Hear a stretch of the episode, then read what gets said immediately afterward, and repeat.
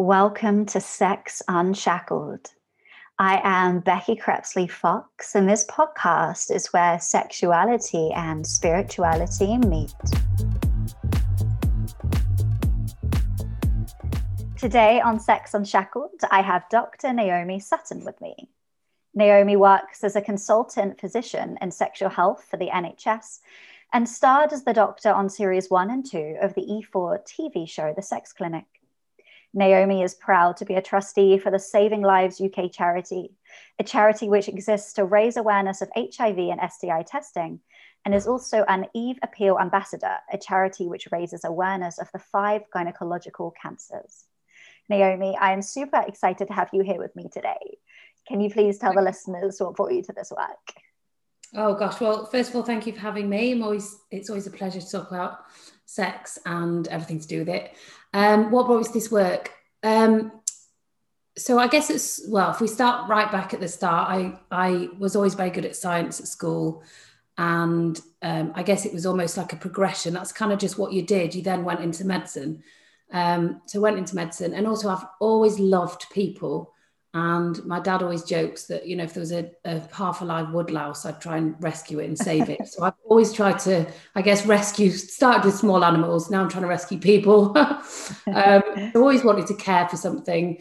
Um, so it just sort of fitted. And then I fell into sexual health really, um, almost by accident. But I think as soon as I found it, I realized this was definitely the specialty for me. And the more I engross myself in it, I think the more feminist I become and mm-hmm. the more passionate I am about everything I do. And um, I guess there's lots of things that frustrate me about our culture um, to do with sex and all the shaming and all the stigma. Um, and so I've just become a, an ambassador to try and break down um, myths and I guess wrongs, I suppose. So I kind of feel I'm. Uh, yeah, I've gone out on a limb. I'm just like, come on, let's all just be a bit more normal about it, and you know, let's name our body bits and yeah. So yeah, in a nutshell, I, yeah. I think if you cut me in half, bit like bit like a piece of rock, I'd say sexual health, sexual health, sexual health I love that. And I'm going to put you on the spot a little bit now, just because I'm really curious of some um, recent myths that you have been debunking. Are there any that yeah. come to mind?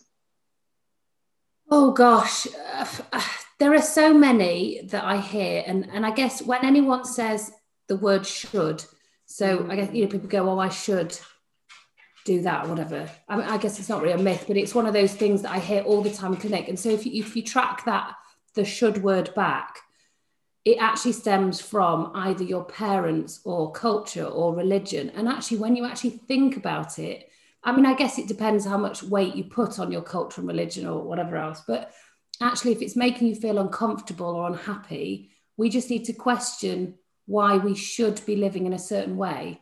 Mm-hmm. Um, so that's one of my uh, bugbears is, you know, so I question that a lot. And I guess myths like, you know, you can tell if someone's got a sexually transmitted infection, for example, they're dirty, they're clean, you know, these words that people use. Mm. There is no such thing as dirty and clean unless you're talking about hygiene or a kitchen. Um, you know, sexual health is, well, all STIs can be present without any symptoms. In fact, the majority of them are. So people walk around thinking that they're okay because, you know, they've boxed themselves in what we like to think of as a good person or a bad person, whatever, um, and looking at everyone else. And we judge everyone, don't we, by our own standards. Um, so, yeah, I'd like to get rid of judgment and stigma and the word should. yes, I love that. I love getting rid of the word should. It comes out in my practice a lot. You know, uh, we should be having sex once a week. Exactly. Why? Why? Who, whoever made that, that? yeah, yeah, exactly. Yeah. Awesome. So today we're going to speak about HIV. Naomi, yeah. can you kick us off by telling the listeners what HIV is? Yeah, so HIV stands for Human Immunodeficiency Virus. Um, so it's a virus that descended, I say descended, so all these viruses kind of mutate and become from something else. So it uh, descended, for want of a better word, from the uh, simian, simian immunodeficiency virus. So it's a, um, a, a the, the HIV that's taken over the world that we know as HIV is HIV1. So that originated from chimpanzees. There's another type of HIV called HIV2, which came from sooty mangabeys. um, but that's a much more indolent virus. So it, it, it never really took off in the same way. But there are small pockets of people with HIV2. But for the purposes of the world, HIV one is what we know as HIV. Um, so that that that came from originated from a chimpanzee virus. Um, and it's not from people having sex with chimpanzees or it wasn't made in a lab. It was literally because as we kill pigs and cows um, in Africa, people kill chimpanzees for meat. So during the process of, you know, hacking these chimpanzees up, there will have been transmissions from blood to blood with injuries. So that's how we think it started. And, and actually the, the, the transmissions that started the first epidemic will have happened way back sort of 90, you know, anywhere from 1890s to 1910s, sort of very, very early. And then because of globalization, um, travel, all different things that sort of culminated in the ability for this virus to then transmit. So basically, colonization was a big thing. So I say we, the white people, went over to Africa and built cities and railroads and went around villages immunizing people and trying to get rid of smallpox and chickenpox and things like that. We didn't know about sterilization at the time. So, you know, you take one needle to one village. If someone has HIV, you then transmit it very quickly. And also, colonization moved huge swathes of um, men from their villages where their wives were into cities. So, prostitution was rife. Um, and then obviously travel and also it was around the time uh, so the 1970s the stonewall riots and things so uh, men who were having sex with men were starting to have rights and um, i guess be a bit more open so it's it was much more um, well maybe there was more sex happening with men between men and obviously because of the sex men have it's much more easy to transmit HIV because it, its rectal mucosa is much more vulnerable compared to vaginal mucosa. So there's loads of reasons why this why this epidemic happened. Mm. But by 1980s, it was literally in every continent in the world, um, despite people denying. There was a lot of denying going on. Um, and then obviously it happened and it was incredibly scary. So if you think about COVID now, um, you know, how we've all been, there's so many myths going on. And it was very similar with the HIV epidemic. So people didn't know what was causing it. So for, you know, it was a long time before we knew what the virus was. We just saw, especially in sort of the States, it was first reported in uh, San Francisco with these uh, young men who were having strange pneumonias and Kaposi sarcoma. So it's a very rare tumor of the skin. Um, and, you know, all these young men were being admitted to hospital and dying, and no one knew what to do and it was incredibly scary. Um, and interestingly, so depending on, oh, so I should probably explain. So HIV basically um, attacks your immune system. So over time, so the virus itself doesn't kill you. It's the opportunity infection that you then get that ends up killing you. So actually, so um, when we're looking at HIV, we measure CD4 counts. So that's a marker of your immunity, I suppose, in your body. It's a type of cell that the HIV attacks, for want of a better word. So as that declines, you then have less ability to fight things like these rare infections, so PCP pneumonia, Kaposi sarcoma, things that we'd never seen unless you're on chemotherapy drugs or things like that. So it's a very odd sort of uh, presentation for medics to see. Um, and, and so depending on what opportunity infection you get depends on the pattern that you present with. And so in Africa, the biggest um, the biggest uh, opportunity infection was tuberculosis. So they saw men and women dying of um, sort of a wasting illness, so very very thin. So you know, so culturally, you know, it was then stigmatized to be very thin as a black African because you know, again, they're like, well, have you got HIV? You know, it was a very stigmatizing. Um, so yeah, it depends where you are in the world as to how HIV will present. Um, obviously, there is the term AIDS, which I don't think is really necessary. That indicates when someone has end stage HIV, and it's a better way to talk about it is to talk about end stage HIV rather than AIDS because of the huge stigma that uh, surrounds it. And it doesn't matter. So even if you had one CD4 count, so we should normally have above 400 but even if your immune system was so damaged and you got down to one, it still doesn't mean that you're going to die because we have such good antiretroviral treatment now. So back, I mean, obviously you're higher risk of dying, and ideally we want people diagnosed when their immunity is good. Um, but it doesn't matter when you're diagnosed. The important thing is to get tested and get diagnosed because we really can resurrect people, you know, sort of from the dead almost. I mean, I've had patients who have at this one chap actually died twice. His heart stopped twice. He got down to about 61 kilograms and he's now had children, got married. You know, it's an amazing story, but we need to know that you've got it so that we can help. So that's why testing is so, so important. Um, and again, I think people put themselves in a box, again, like we talked earlier about, well, I couldn't have HIV because I'm a white heterosexual, for example. And actually, it's the white heterosexuals that are diagnosed later because they don't see themselves as risk uh, as a risk. And healthcare professionals are just as bad. So, you know, just as everybody else judges, we're not we're not blind from, mm. you know, pigeonholing people and judging people. So we think, oh, you know, you're you're 50 and you're white and you're heterosexual. Of course you can't have HIV. Of course you can. Anybody can have it. And unless you've been tested, you don't know whether you've got it or not. So, you know, it, it doesn't really matter about your sexual history because you can have had sex with just one person and have HIV, or you could have had sex with a thousand people and not have it so it really is, you know, sadly, it's a little bit about a, you know, it's a, it's a luck thing sometimes. I don't like the word luck. That's a silly thing to say, but you know, it, it's. I'd like us to get away from pigeonholing yeah. risk. Yeah. Um, but again, that's difficult because otherwise, you know, we can't afford to test the globe. But what I would say is, you've never been tested, you know, ne- pop pop pop down to your sexual health clinic and have a test at least once in your lifetime. Um, and you know, if you're having lots of sex, then get tested regularly, as in lots of sex with lots of different people. Yeah. yeah. Rather than I'm having sex every day, I need to have no. you know I mean? If you're changing partners, it's worth thinking about STIs. Yeah, and I think you debunked quite a few myths already of what you're just talking about. And I watched It's a Sin. Did you see it? I love it. It was just brilliant. It, it was, was, heartbreaking. It was yeah. beautiful. And what I didn't know, and which you you were just talking about, is that people die from lots of different reasons. So what I mm. found really fascinating is the end stages that that these lads had before mm. they died and that it affected them in so many different ways and yeah. that's something that i didn't know and i just thought was so eye-opening yeah yeah yeah so it uh, you know sort of crypt well i mean there are so many um what we what we call AIDS defining illnesses um, or end stage HIV illnesses. Um, that you know the list is ridiculously long.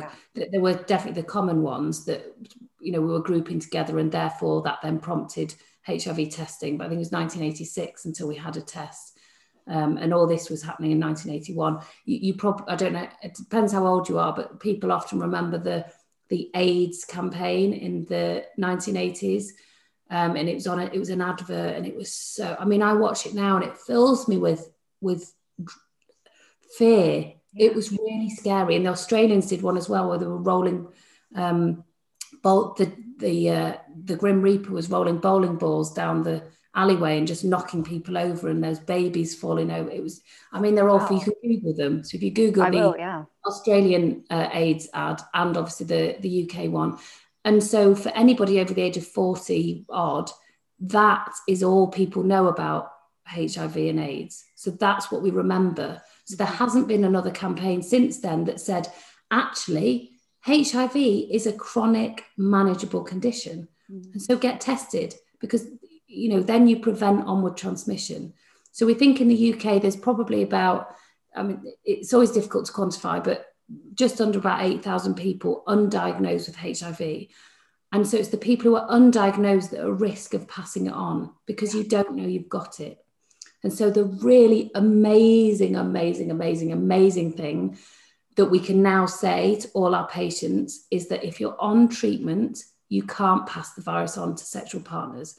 And so for people living with HIV, that's such a oh gosh, well, I mean, it, it's it's almost mind blowing. So before we'd have to yeah. say condoms use blah blah blah, and that's based on huge, huge, huge, huge studies which have been going on for 10, the last 20 years. So we're not basing that on just a whim. This is evidence. This is studies. This, you know, there's so much data behind this. And, um, you know, in medicine, we always practice evidence based medicine. And um, the reason it took us so long to come out with a statement, I mean, we, have cloned, um, you might have heard of the U equals U. So basically, undetectable equals untransmissible. So that was a campaign launched by Bruce Richman, and he's an American lawyer um, in 2016. And it took BHIVA, so is our British HIV Association, till 2019 before we came out with that statement of you cannot pass this on. So before it was like a negligible risk, and we were all really worried about it. But in science, if anyone is a scientist, it's very, very difficult to prove a negative because you're always waiting for that one case, aren't you? Yes. But we have so many cases. It's so easy to prove a positive because you're looking for, you know, but does, does that make sense? Perfect so sense. You're waiting for that one transmission to go, ah, but we've disproved that now. And we haven't. We haven't found it. And there's been Incredible. literally thousands, thousands, thousands of sex acts with what we call serodiscordant couples. So one has HIV, one doesn't. And as long as that person's on treatment and their viral load's undetectable, you can't pass it on. I should probably explain what a viral load is. Yes. so, so, obviously you have a HIV test, which is different. So you have that one test, and that's looking for antibodies. So that's the the signal that we produce in our body to show that we've got the infection. And then viral load is what we measure every normally every six months once people are stable. And that's what we call undetectable. What that means is that the, the labs, that the monitoring that we have, can't pick up any virions of this virus at all. So the drugs are so effective, there's nothing going around in your body, and we can measure less than 40 copies. Um, and to put that in perspective, people with untreated HIV might have a viral load of anywhere. I mean, it can vary depending on how your body deals with the virus, but anywhere up to you know, in the millions. So, you know, so we've, yeah, that, that viral load has come hugely down. And so um, when you look at infectivity, so people say, well, what's the risk of getting HIV? Again, it's really difficult because it depends on so many factors. So it depends on the type of sex you're having, but also the viral load of the person that you're having sex with. Mm. So if your viral load is in the millions, which often is, the later on in the disease you get. So towards, you know, when your CD4 count's very low, your viral load often gets much higher. So therefore, towards end stage HIV, you're much more infectious. Or when you first get it. So when you first get HIV or towards the end, your viral loads are at the highest. So that's when you're most infective to people. So that's why, you know, that's often why you get sort of clusters of HIV is because someone will get HIV and still be having sex with their sort of usual partners and, you know, can create a little cluster because you're so infective at the time of uh, acquiring it. Mm. Um, so, yeah, that's viral load in a nutshell. Yeah. uh, but yeah, anybody who is on HIV medication will be able to tell somebody what their viral load is because you know I go your viral load's undetectable and it should be. So and also there are so many medications now for HIV that we can use um, that you know and and HIV now has actually a better outcome than diabetes. You know if you get diabetes your life expectancy is much shorter than someone yeah. who has HIV so again just get tested. Yeah. Again that's someone who's tested early and on treatment blah blah blah. Yeah so you are talking about treatment, and the listeners might have heard of PrEP. I'm wondering if you can just explain PrEP, or if there is anything else that I'm unaware of and what this does. Great segue there. so yeah, so so there's um, so for a long time there's been what we call post-exposure prophylaxis or PEPSE, um, and that's if someone's had so say someone had HIV, say someone had sex with someone with HIV. Um, 10 years ago and we weren't sure about viral load or whatever, or wasn't on treatment. Because we, um, in, it's only really been recent that we treat everybody at any stage. We used to at one point wait until their CD4 count was lower because we weren't sure whether the treatment was worse for them than the HIV. But now we realize actually the treatment's brilliant. You just get them treated and suppress viral load. So, you know, PEPSE was much more utilized uh, a while, you know, years ago Um, and that is when someone will come in and go, I've had sex with someone, they had HIV or, you know, risk, high risk of HIV, and you give antiretroviral treatment, they take it for 28 days. So it's just really important to get, because PrEP and PEP mm. often get confused. So that's PEP, post exposure prophylaxis. So that's if you've had a risk, you're, you know, incredibly anxious, whatever, come in and discuss it. And then there's PrEP. So that's pre exposure prophylaxis. So again, that's taking antiretroviral medication, but it's just two in one tablet. Um, in the majority of HIV patients, we treat them with triple therapy.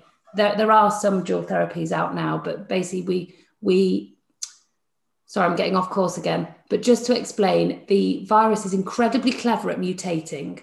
So what we realized very early on in the HIV epidemic was we throw one drug at them and they become resistant incredibly quickly. So AZT, for example, there was big AZT trials and it'd hold the viral load for a while and then it'd rebound. Um, whereas now we always attack the drug with, well, normally three, but sometimes two very potent drugs that act on different stages of the life cycle.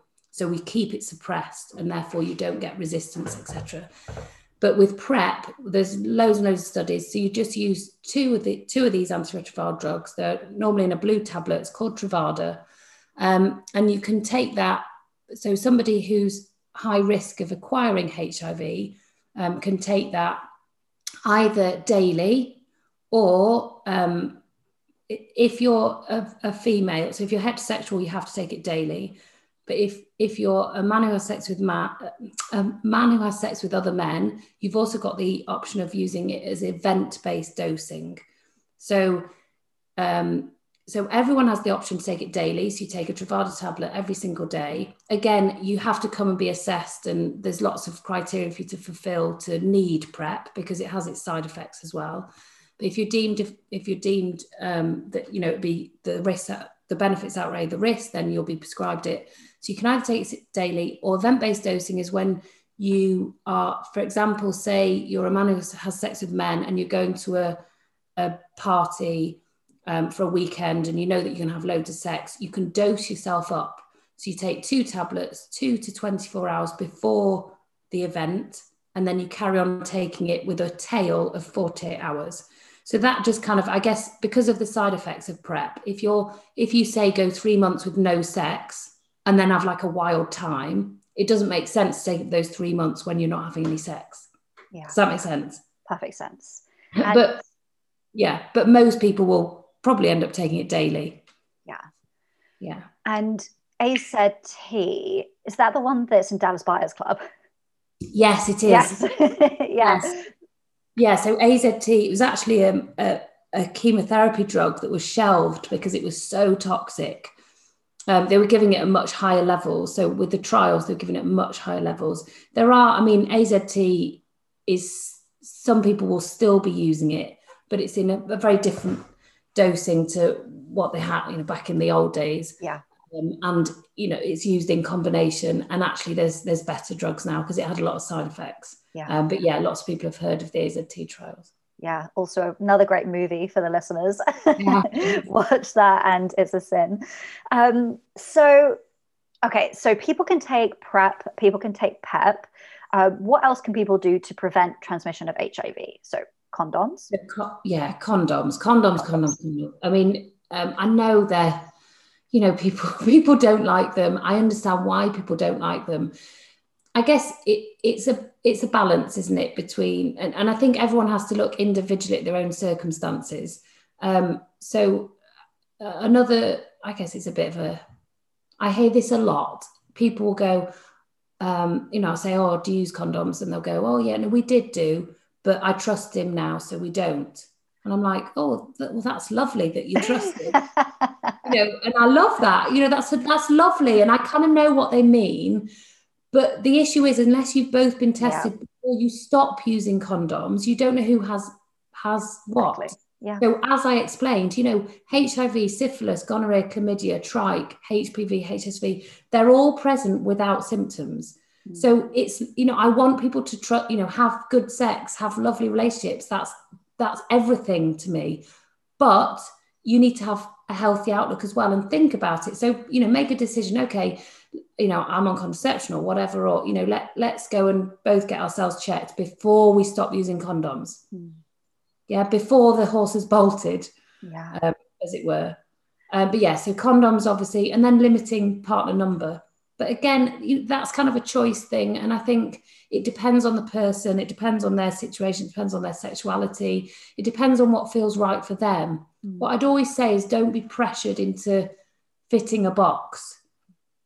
You know, I don't want people to be shamed about, you know, some people like having lots of sex with lots of anonymous partners. Well, do you know what? If that fits with you and it's it's healthy, because you know, obviously you you'll know about this, but sometimes people use sex for as self-medicating a bit like they do with food. Yeah. So that's when it can become unhealthy. But I think if you're if you feel you're in control of it, you know, do what makes you happy but again try and be safe and if you're having lots of anonymous sex or you know lots of multiple partners then i definitely would try and use condoms as much as you can yeah and is there a rough time that you might get symptoms after catching hiv yeah so um, hiv you get normally get a seroconversion illness between one to three weeks normally. So in, oh. often you get like a sore throat. You can get all sorts of symptoms. As with syphilis, it's a great mimicker.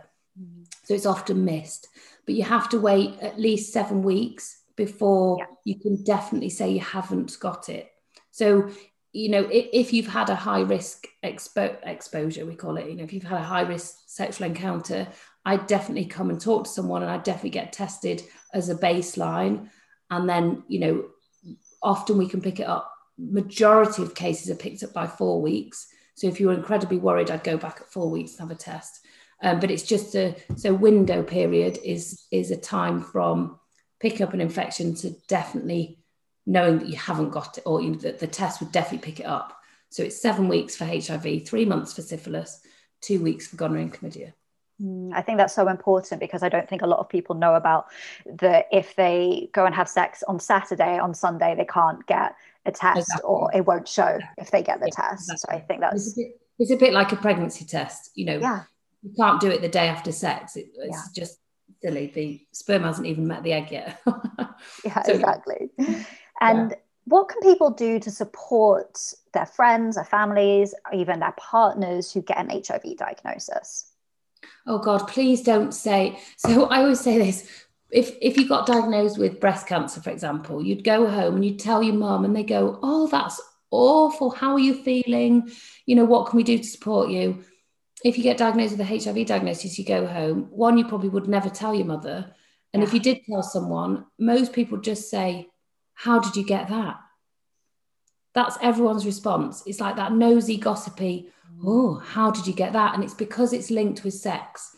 So what I would say is if someone does tell you that they've got HIV, go treat it like they've just told you they've got a cancer. I mean, it's it's not as bad. I mean, God, it's no way as bad as a cancer diagnosis. But just just think about how you'd feel having to tell someone that because it's really difficult. So just be sensitive. It doesn't matter how they got it. That's irrelevant. If they're your friend, you just need to support them and love them.